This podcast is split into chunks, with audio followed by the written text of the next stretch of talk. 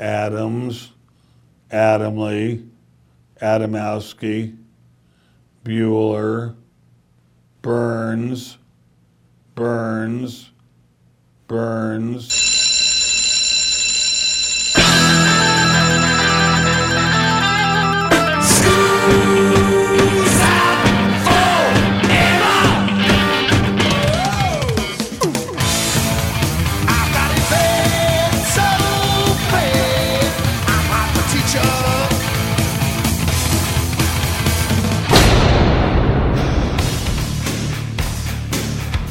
It's time for school, Rock School, with your hosts, Dr. Joe Burns. Come on. Yeah.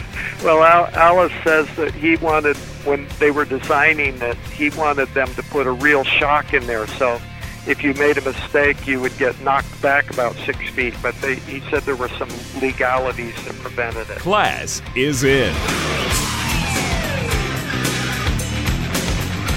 This is the Rock School Radio Show here on the Rock School Radio Network. Tammy is away for another week. My name is Joe Burns, and we are continuing with Joe's book club. I believe Oprah stole the idea from me. Over the summer, I was lucky enough to have some publishers contact me and say, We've got great books. Would you like to read them and put them on your show? You bet. Today, we're going to be doing a book called Snakes, Guillotines, Electric Chairs My Adventures in the Alice Cooper Group by Dennis Dunaway, the bassist for the Alice Cooper Group. Dennis Dunaway is also the co author of some of the group's biggest hits, including I'm 18 and School's Out, and was one of the main architects in the Alice Cooper stage show. And he has this book, Snakes, Guillotines, Electric Chairs My Adventures in the Alice Cooper Group. It has just come out on paperback, and uh, Dennis has also asked me if I would tell you to go check out his current band, Blue Coupe Band. Check them out at bluecoupeband.com. Spell coupe like a car, C O U P E. There is a lot more than what you're going to hear in this show. If you'd like to hear the raw audio of the interview, please go to the Rock School website. That's southeastern.edu slash rock school. We're underway. Dennis Dunaway, bassist for Alice Cooper here on Rock School. On the phone with me, bassist Dennis Dunaway from the Alice Cooper Group. Thank you so much, Dennis. You, you go by Dennis or you go by Denny or what? Uh, I go by Dennis. My grandma called me Denny, and that was about it. That, that's all that could get away with it. Your book is titled Snakes, Guillotines, Electric Chairs My Adventures in the Alice Cooper Group. And let me just tell the audience, and I'll compliment you at the same time. This is the perfect rock and roll story. If you wrote this and took it to Hollywood, they tell you to get lost because it's too beautiful in that it has every rock and roll trope. Do you know that? Well, um, it is the the ideal, you know, story of starry-eyed high school kids getting this dream and then pursuing it to, you know, the tippity top of the glittery rock pile. Now you And start. it wouldn't be the first time. It wouldn't be the first time Hollywood told me to get lost. I think that's part of their job. Uh, it starts right off that you say in fond memory of guitarist Glenn Buxton, and I thought that was wonderful. Tell us about Glenn Buxton. Uh, Glenn was uh, the the kid at high school when Alice and I decided that we were going to start a band. We didn't even have any idea what we were going to do in a band. I mean, we didn't know that Alice would be the singer and I would be the bass player, but we were going to do a spoof on the Beatles, and we were going to call ourselves the Earwigs. and buy Beatle wigs and wear those and, and pretend we were from Cesspool, England, and do a show at our high school, which was uh, Cortez High School in uh, Phoenix, Arizona. This was 1964. And the Beatles had just broke big, and uh, we knew we needed somebody that could play guitar so that we could pretend that we were playing and at least have somebody that could play the, the music for us. So we talked this uh, tough guy from Ohio into being our guitar player, and that was Glenn Buxton, who, when it came to music, he was uh, open for discussion.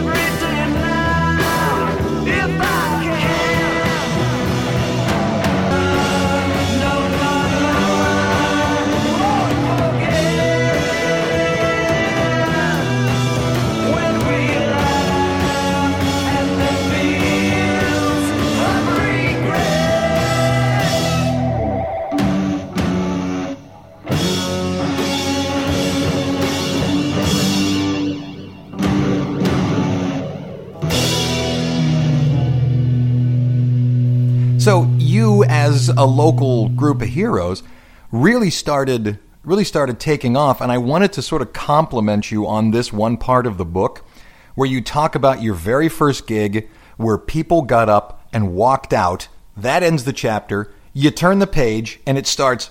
A few years later, we were headliners. You, you just skipped the whole thing, man. you went from people walking out to we were headliners. What, can you fill some of that in? Did you become instantly headliners? Or did it take a few years? No, no, it it was not overnight. That's for sure. It depended. I mean, if if we played in a certain town uh, and we were on a festival, then there'd be thousands of people. You know, and the next night we'd be in a bar with three people, and uh, that would be the owner, the janitor who was looking at his watch to see when we would be done. you know, that, that kind of a thing. Mm-hmm. But um, uh, you know, it really was so up and down because we, our image uh, was controversial. We had a lot of people that didn't like us and didn't give our music a chance because of the image. Mm-hmm. And uh, it took a long time for me to finally admit that we had actually made it because uh, we would play a gigantic show, big success, and then we'd do some more of these where it was questionable. Uh, but when we played the Hollywood Bowl, I said, okay, nobody plays a Hollywood Bowl unless they've made it. We've made it. And that's that had to be a fantastic feeling because in the book it starts to go to heck after that. But that had to be a fantastic feeling because how many people in their life get to stare out at the you know the horizon and say, "I made it, I did it, I succeeded," and you did. Yeah, well, you know, uh, fame is uh, a fleeting thing. You know, it's like okay, we had a an incredible show last night. Now we have to do it again. know? if tonight true. is a disaster, then that's what they'll be talking about. I'm sure it would be.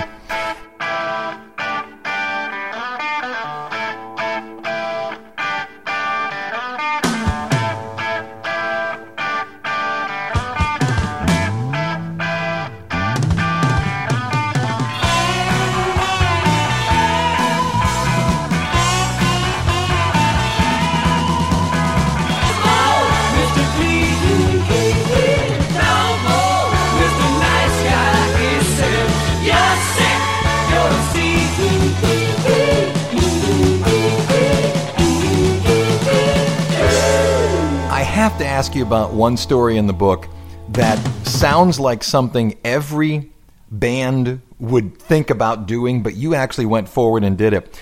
You opened for the Yardbirds, and by opening for the Yardbirds, you played nothing but Yardbirds song. I had to laugh out loud at that. Did that really happen?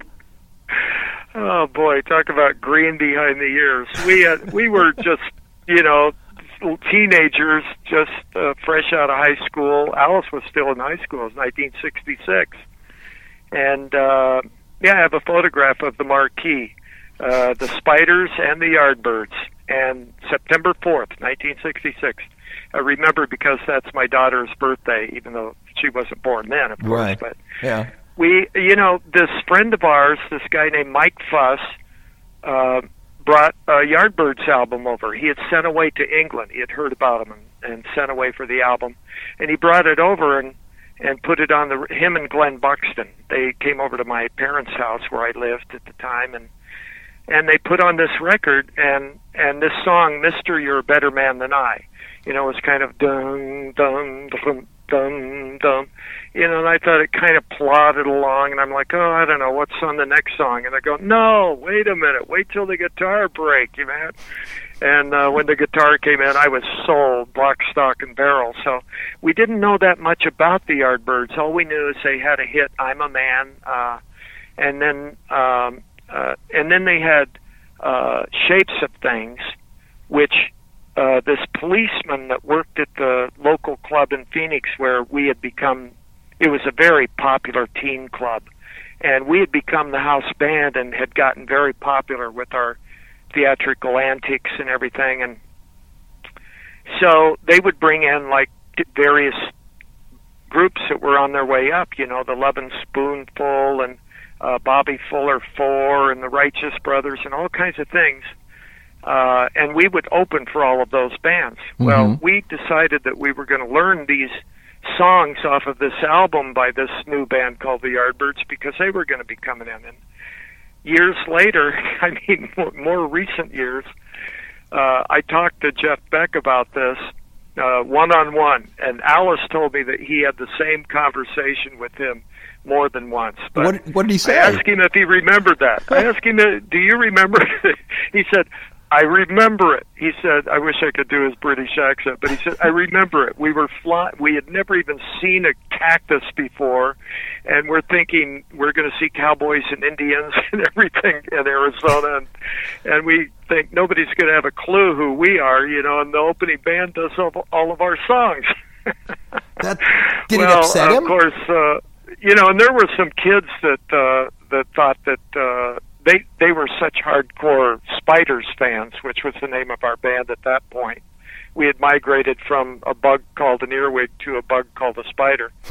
uh, and anyway, uh, uh, there was a policeman that worked at the club, and most of the policemen didn't like us because we had long hair. And back then, that was a whole, you know, edgy thing with the cowboys and with the police in Arizona. But this one cop loved the song "Shapes of Things" Mhm. to the point where where he would be on our side as long as we played that song for him. He would point his billy club at Glenn Buxton and say "Shapes." and we had to play it at least once a night to keep him happy. So kids got to know, uh, relate that song to us. And when the Yardbirds played, there were a few of our hardcore fans that thought they were doing our song. That's great.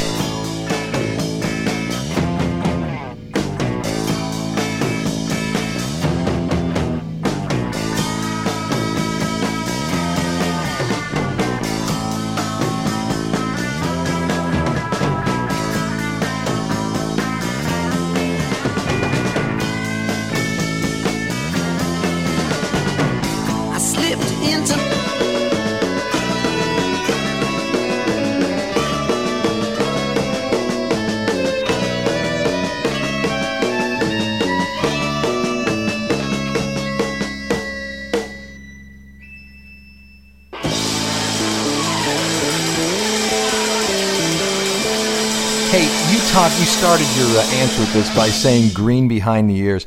There was another uh, story in the book. Again, I had to laugh out loud at it. You guys were, I don't know, going to get something to eat or something like that, and you walked past Mercury Records and basically said, "Hey, let's go in and audition." Oh, come on, who does that?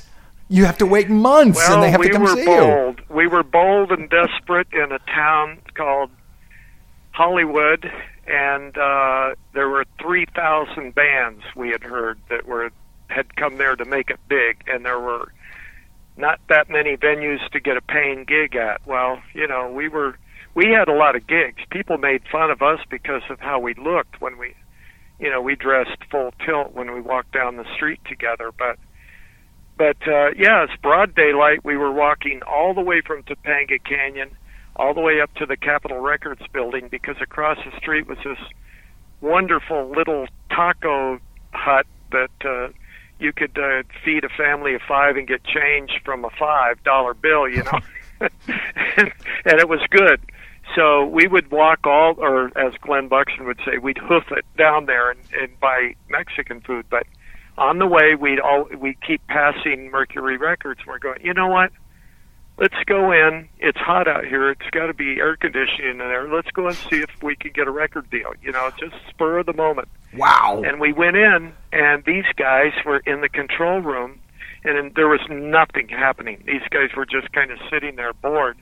We're like, you know, uh, we'd uh, we'd like to audition for a for a record deal, and they're like, well, it's your lucky day, man. The equipment's all in there. Let's hear what you got. We're like, oh, really? You know, and we knew that uh, Talk Talk was recorded there, the Mhm. music machine Right. and we knew that song. It's fact, in fact, it was one of our better, uh, more powerful cover songs uh, as the Spiders. So, so we played Talk Talk and played a couple of other original songs, and they came in and stopped us, and they they offered us a a deal, except there was one catch. They wanted the band and not Alice because they wanted us to back up the guy from the music machine. Isn't that funny? Isn't that and funny? we turned that down. We turned it down because no, we're a band, man. Yeah, and and I got to tell you that had to be difficult at the time because the the point is to make it, and they just dangled the carrot in front of you. But it's I think it's great that you stayed true to the band.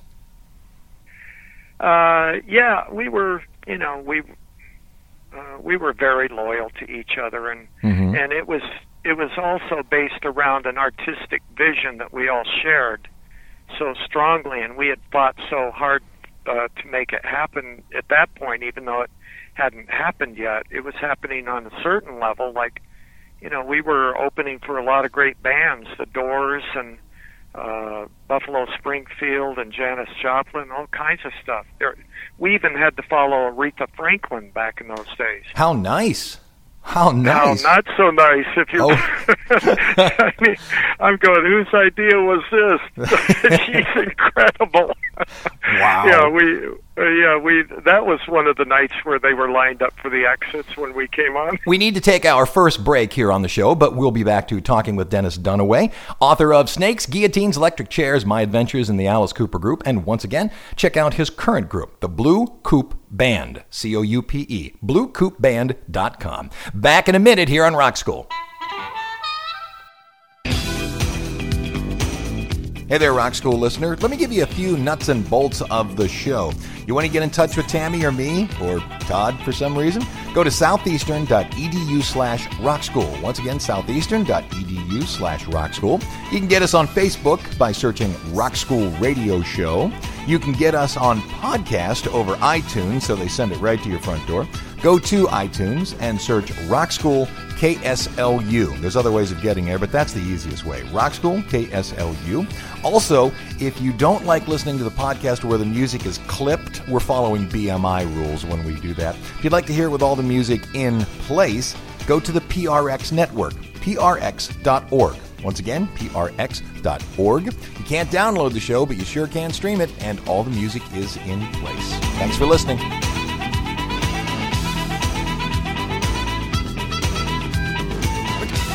But you did get signed. Along comes Frank Zappa's label, and you do get signed.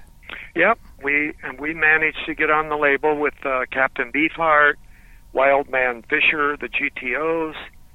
I think there was a band called Ethiopia, uh, and you know, and of course the Mothers of Invention. We that was our first real tour.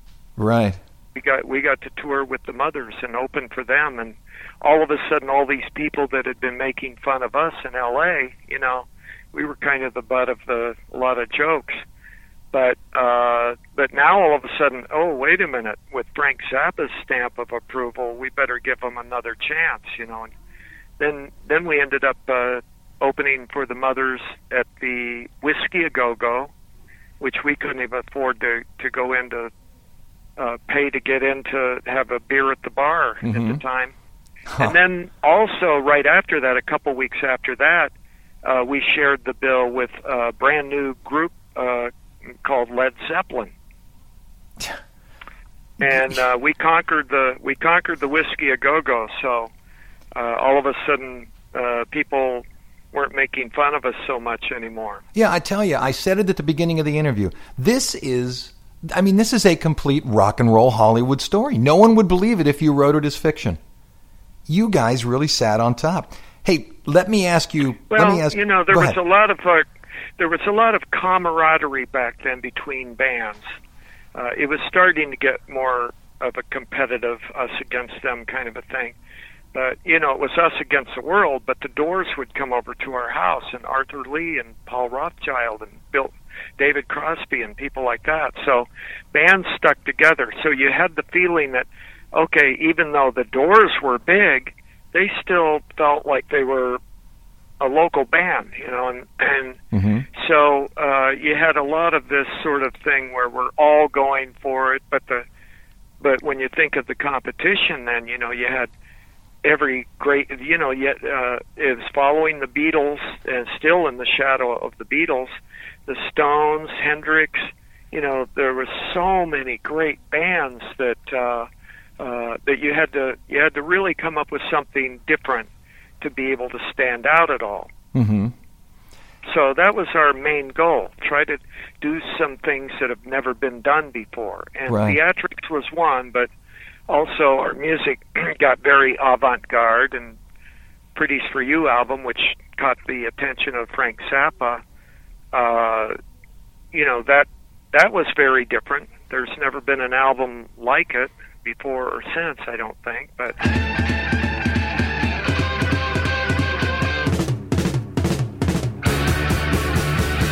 The telephone is ringing. You got me on the run.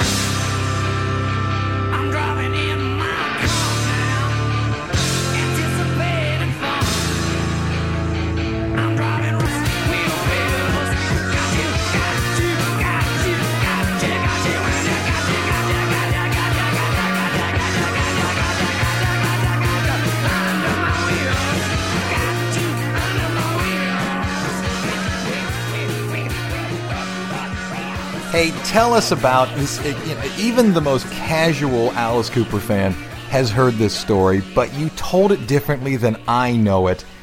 Tell us about the chicken incident.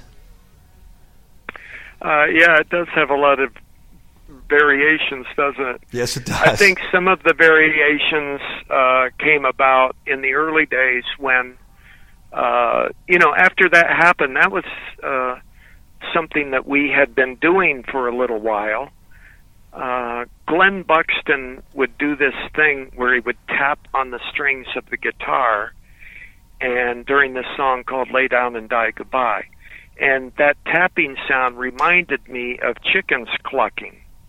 So we got this guy named Larry from Detroit to get some chickens, and then we would just have our roadies set them up on the amp during this when Glenn was doing this uh, this sound on his guitar, and then we were all sworn. If somebody says, "What were the chickens doing up there?" We'll act like, "What chickens?" You know, we mm-hmm. that we didn't know. Okay, well, this worked out to be a much better idea than we had imagined because the chickens on stage while we're rolling tires across the stage and while we're doing all of this chaotic stuff, the chickens were totally oblivious to it. They would just sit there perched on the amp and and act as if nothing was happening.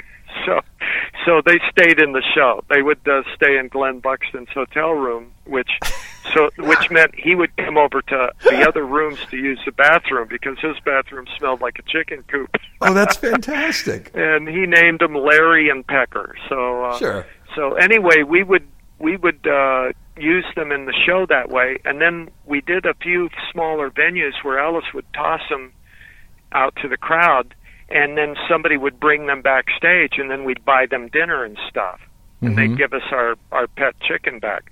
Well, at the festival, Al- Alice got carried away, and this is one of the things he says that I that I believe 100% is that he actually thought the chicken would fly, and he tossed it out, and it kind of floundered down into the crowd, and and they fought over it like it was a souvenir, which we didn't plan on, and and so the the his version of the chicken story was that, uh, well, you know, he talked about the all of the the people that were in wheelchairs that were in the front of the crowd. Well, that's not who ripped it apart. That was a actually a different night. This happened at Varsity Stadium in uh, Canada, which was the rock and roll revival that John Lennon did and recorded.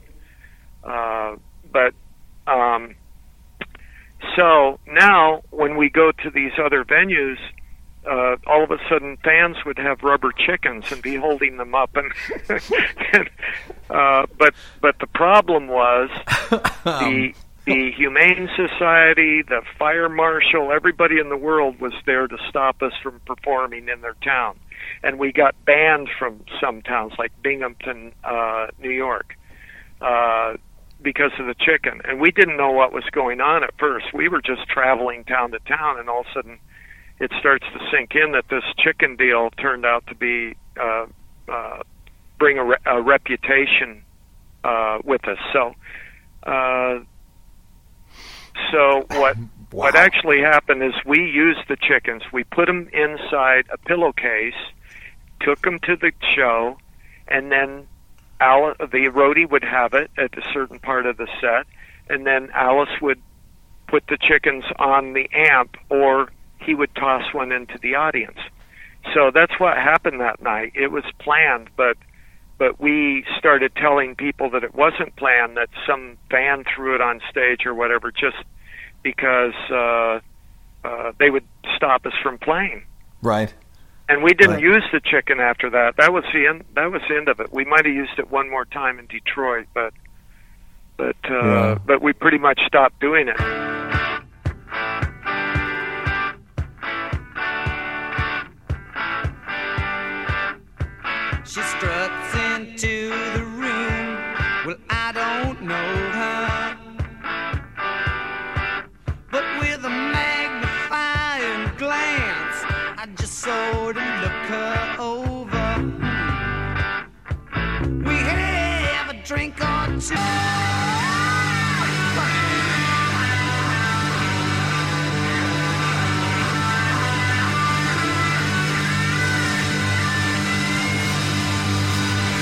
So now you're a hit, and through the book, you talk about the size of the audiences and the people that come. Uh, over 150,000 people in Sao Paulo, Brazil.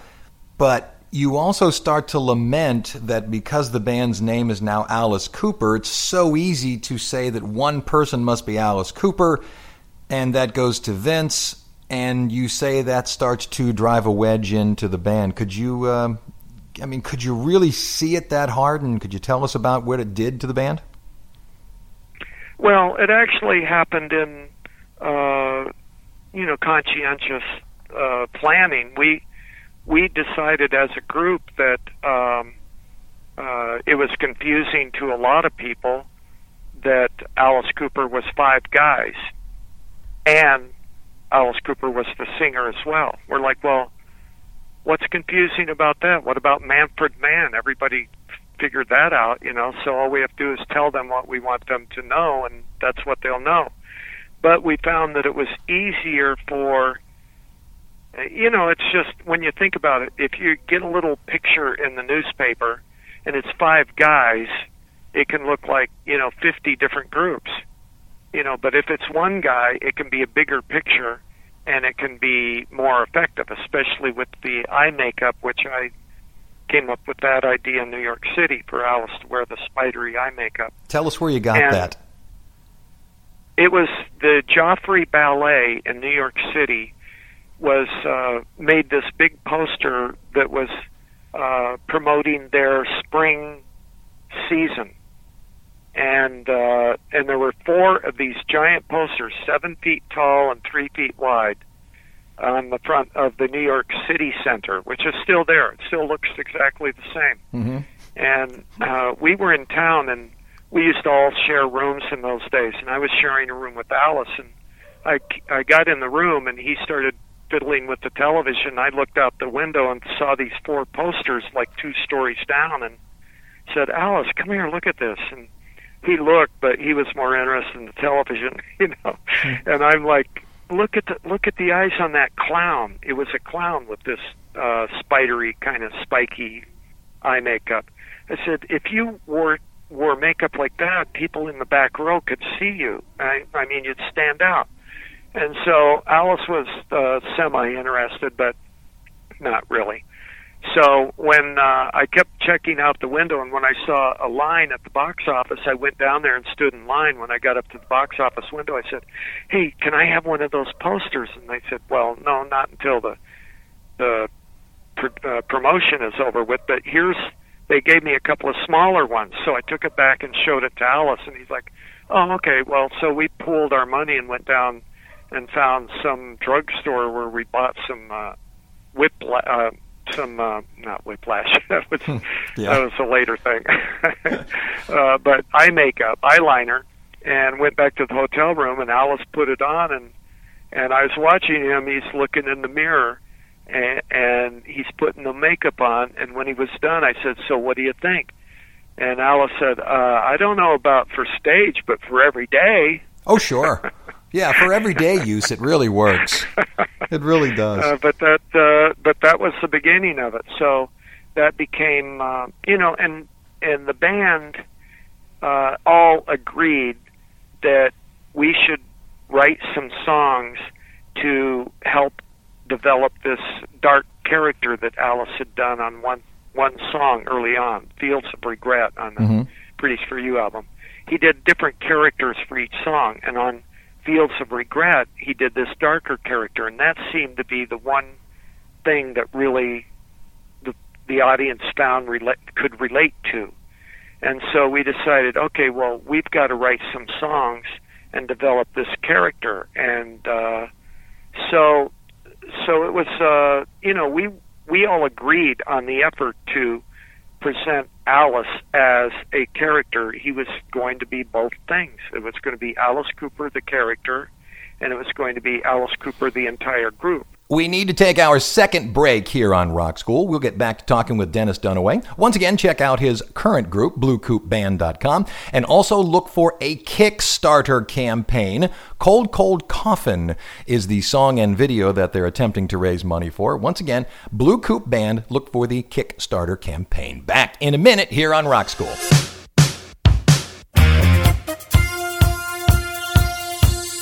Hey, Rock School listener, you hear this little thing going on right now? This this music bed that goes on for a minute. We do it twice during the show. This is where a sponsor should be. This is where an underwriter should be. If you or some business you know might want to be that sponsor or underwriter of the Rock School radio show, please have that person give us a call. 985 549 2330. Once again, 985 549 2330. You can sponsor the radio show, you can sponsor the podcast, you can sponsor both. There's other ways of doing it. So call that number, 985 549 2330, and talk with Rachel. Or you can talk to Todd if you really want to talk to Todd for some reason. But Rachel's really who you want to speak to. 549 2330. Thanks.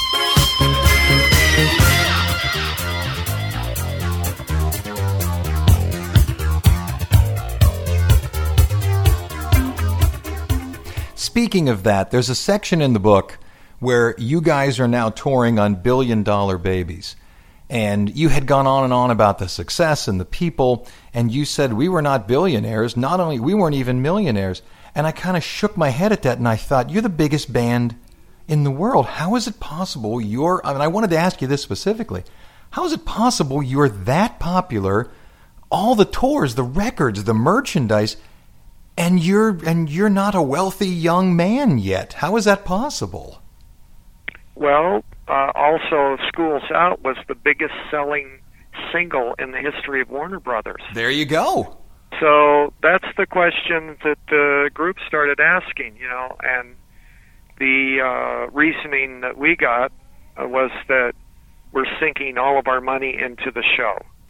Hmm. And, uh, you know, uh, we're like, well, then maybe we should not do the show so we can make some money. you know? Right. And we weren't serious about that because, you know, we we were later later on painted to be have decided that we weren't going to do theatrics anymore and that all we wanted to do is split up the money and and just get up there and play our songs and that wasn't true at all. Mhm. That that just all we wanted to know is, hey, wait a minute.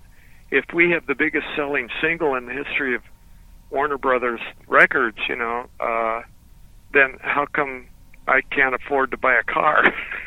Yeah, a good question. A real good question.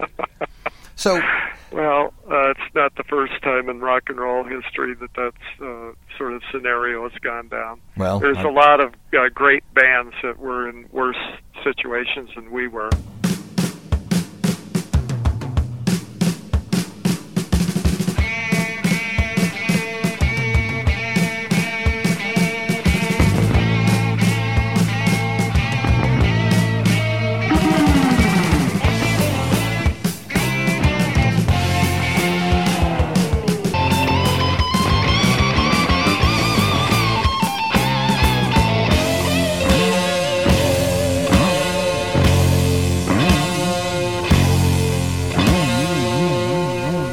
Speaking of success, it is so damn impressive. You're in the Rock and Roll Hall of Fame. You are in the Dennis. You're in the Rock and Roll Hall of Fame.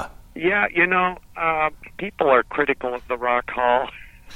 because they want their favorite band that hasn't been inducted yet to get in. Well, we went through that for quite a few years. You know, there was over a decade where we were eligible in more ways than one, and in more ways than many of the groups that had been inducted were.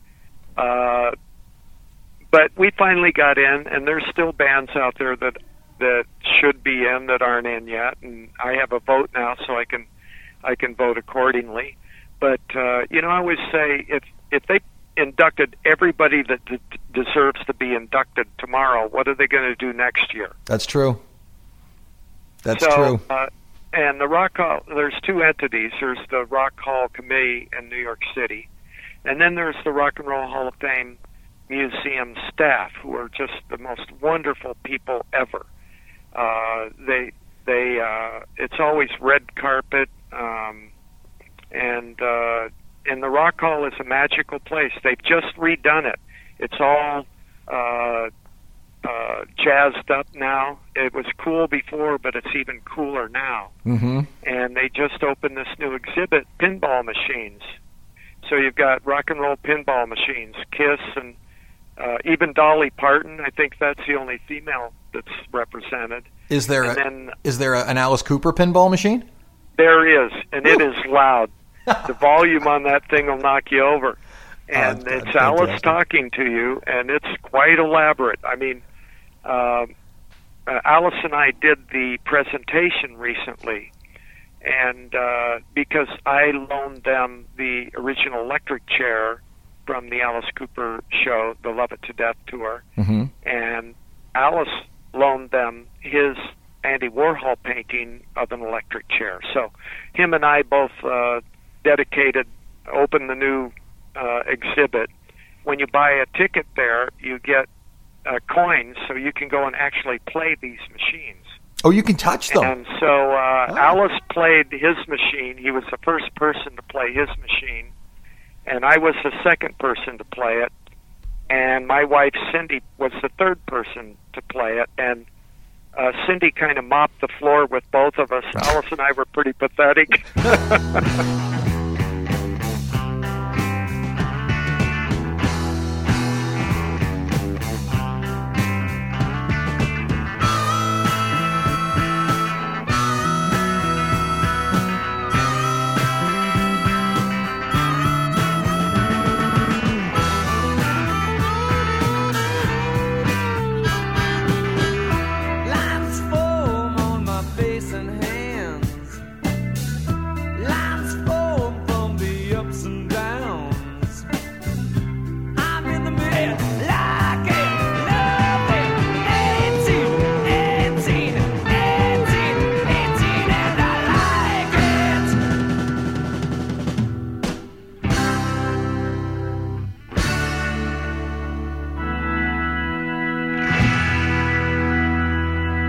The name of the book, again Snakes, Guillotines, or as you said, Guillotines, Electric Chairs My Adventures in the Alice Cooper Group, and it is written by Dennis Dunaway, the bassist for the group and the person who was there from the beginning.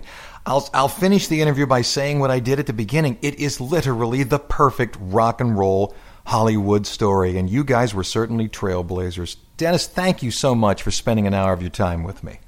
Ah, thank you so much. This was a lot of fun. It was wonderful, and uh, I think people are really going to enjoy it, and they should, if there's any interest simply in the world of rock and roll, buy the book because I loved it absolute cover to cover. Thanks again. Thank you.